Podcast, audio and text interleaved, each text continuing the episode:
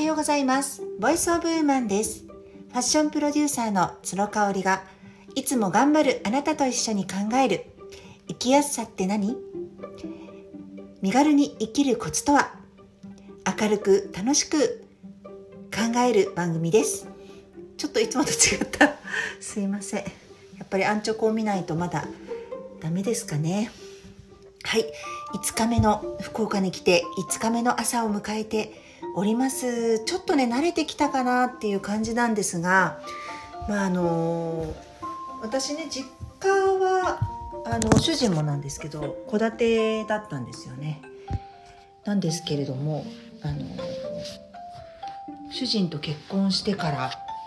で結婚する前も、まあ、同棲していたしその前も一人暮らし、えー、と1回目のね結婚をしてて私一人暮らしの経験はフランスの留学の時の1年間しかないんですけれどもあの1回目の結婚してた時もアパートだったしなので本当にね久しぶりのあの戸建てしかも、まあ、私がねこういろいろメインで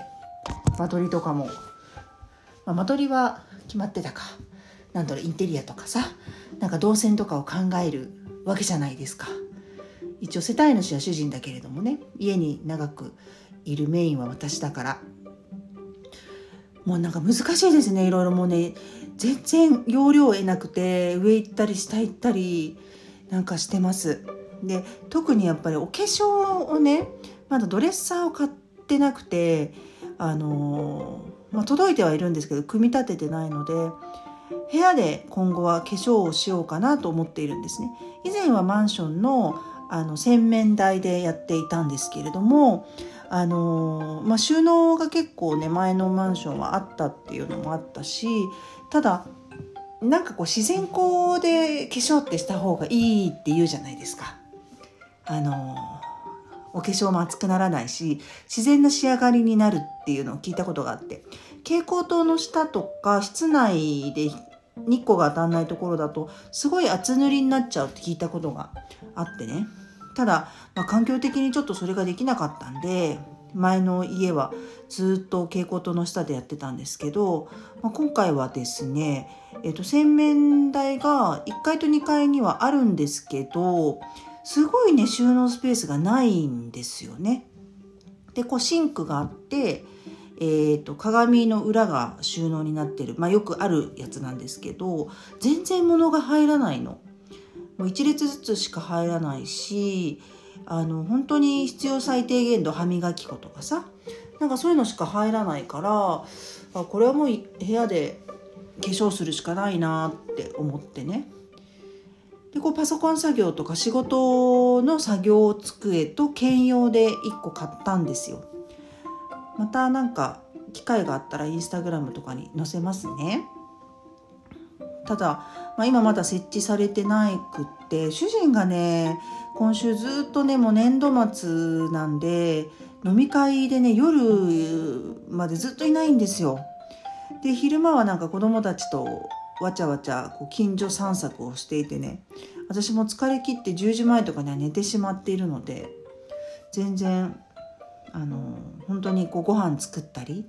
あの洗濯したりルーティーンの家事しかできてないんだよね。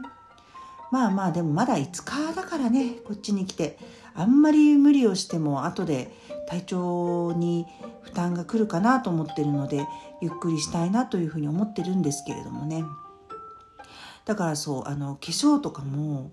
まあお風呂場は1階にあるじゃないですか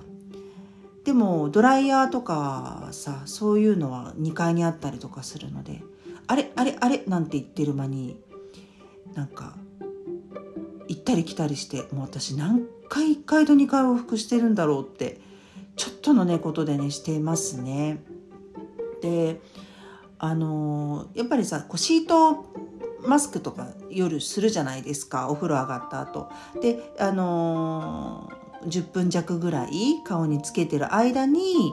あの今食洗機がないから洗った食器をこう拭いて入れたりとかしたいんだよね。もうそれは1回でやらなきゃいけないんだけどそのシートマスク終わった後に、えーと、セラムを塗る時にそのセラムは2階にあったりとかするからもう忙しいよね世話しないよねこれ足腰かなり鍛えられると思うけどおばあちゃんになってたら大変だよねなんて思いながら。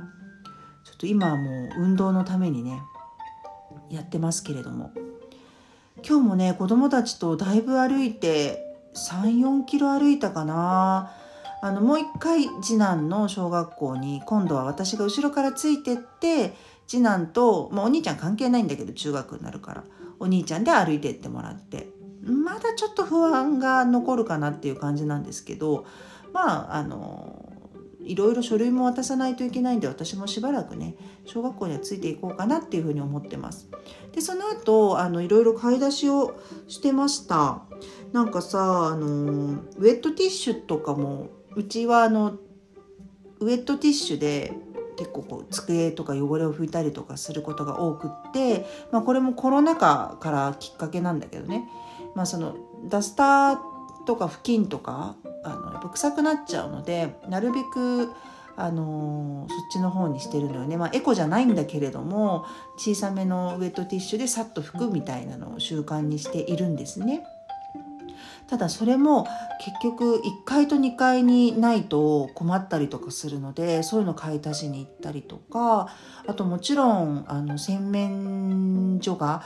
えーと、2箇所になるのでハンドソープをもう1個入れたりとかトイレットペーパーとかそのトイレクイックルとかそういうのもプラスしないといけなかったりでやっぱ戸建てっていろいろ物増えるなって思っててねもの本当にできるだけ物はこれこれ以上増やしたくないなとは思ってるんですけれどもなかなかね難しいね容量を得ないですね。そうで、えーと、夕方からは次男があの通う学習塾の体験に行ってきました。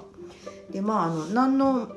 前情報もなかったんで本当ネットで調べてあのアットホームかなって思うところに行ったんですけれども、まあ、結果を先に言うとねちょっと彼には次男には合わないかなっていうところでしたそれは彼とも帰り道に話を聞いて私の意見も話をしてうんちょっと今回違うかもねって話をしてたんですよね。なのでうんあのその学力のアップっていうことでもちろん塾探してはいるんですけど本当の目的はあのその彼にやっぱりちょっとこう素敵な大人を見せてあげたいっていうのがあってねあのとにかくもうその学校が嫌いだから学校の先生とかにも全然馴染んでないから大人っていうと本当私とあのあの主人ぐらいしか好きな大人がいないんですよ。まあとはおじいちゃんおばあちゃんとかいるけどあのなかなか会えないしねただやっぱりこう大人になりたくないってすごい言ってるからさそれも困るなーなんて思って、まあ、できるだけこうあのー尊敬できるまではいかないけれどもあすごい優しい大人の人っているんだなっていうふうに思ってもらいたいっていうのもあったんだよね。であのー、すごいいい先生でおばあちゃんみたいな先生ですごいいい先生優しい先生だったんですけどやっぱりねその生徒数が多すぎてかなりオートマティックな感じのシステムになっているんだよね。だから今日もあの彼はきっとその先生といろいろ話したかったんだと思うんですよ自分が興味があることとかあとは学校で不安なこととか不満なこととかねそういうのも一切なくいきなりテストをやらされてうんかなりご不満気味だったんですよね。私も私でああなんかやっぱりそういうふうに誰が来ても同じようにテストを受けさせて学力そのすごい大事なことだと思うんですけどやっぱ彼には合ってないなと思ったのでそこはお断りしようかなと思ってます。もう本当にマンツーマンでやってくれるところを探そうかなと思っててあの小学校まだ始まってないからね本当に情報が全然なくってそこはね唯一困るなと。で、えーと、ちなみにお兄ちゃんはですね長男は、えーと、支部があるんですよ関西で行っていたあの個別指導の塾の、えー、九州校に通うのでもう申し送りもしっかりしてもらってるしシステムももちろん一緒なんでね。こういう時にやっぱり全国規模のあの進学塾っていうかあの学習塾っていいですよね。でもやっぱそういうところはね次男に合わないんだよね。そこがすごく難しくってうちはもうあの同じ親から生まれたけれども2人とも全然全然違うからね。性格が性格も違うしあの会う環境も全然違うのでその辺は悩ましいところだなっていうふうに思っているんですけどね。なんかそんな勘やで3月も終わっちゃいそうだなと思いつつもあの昨日は、えー、新しいクローゼットから朝ライブなんかもできまして今日の朝7時から本格的にコーディネートライブも復活しようと思ってます。本当にあの春休みでね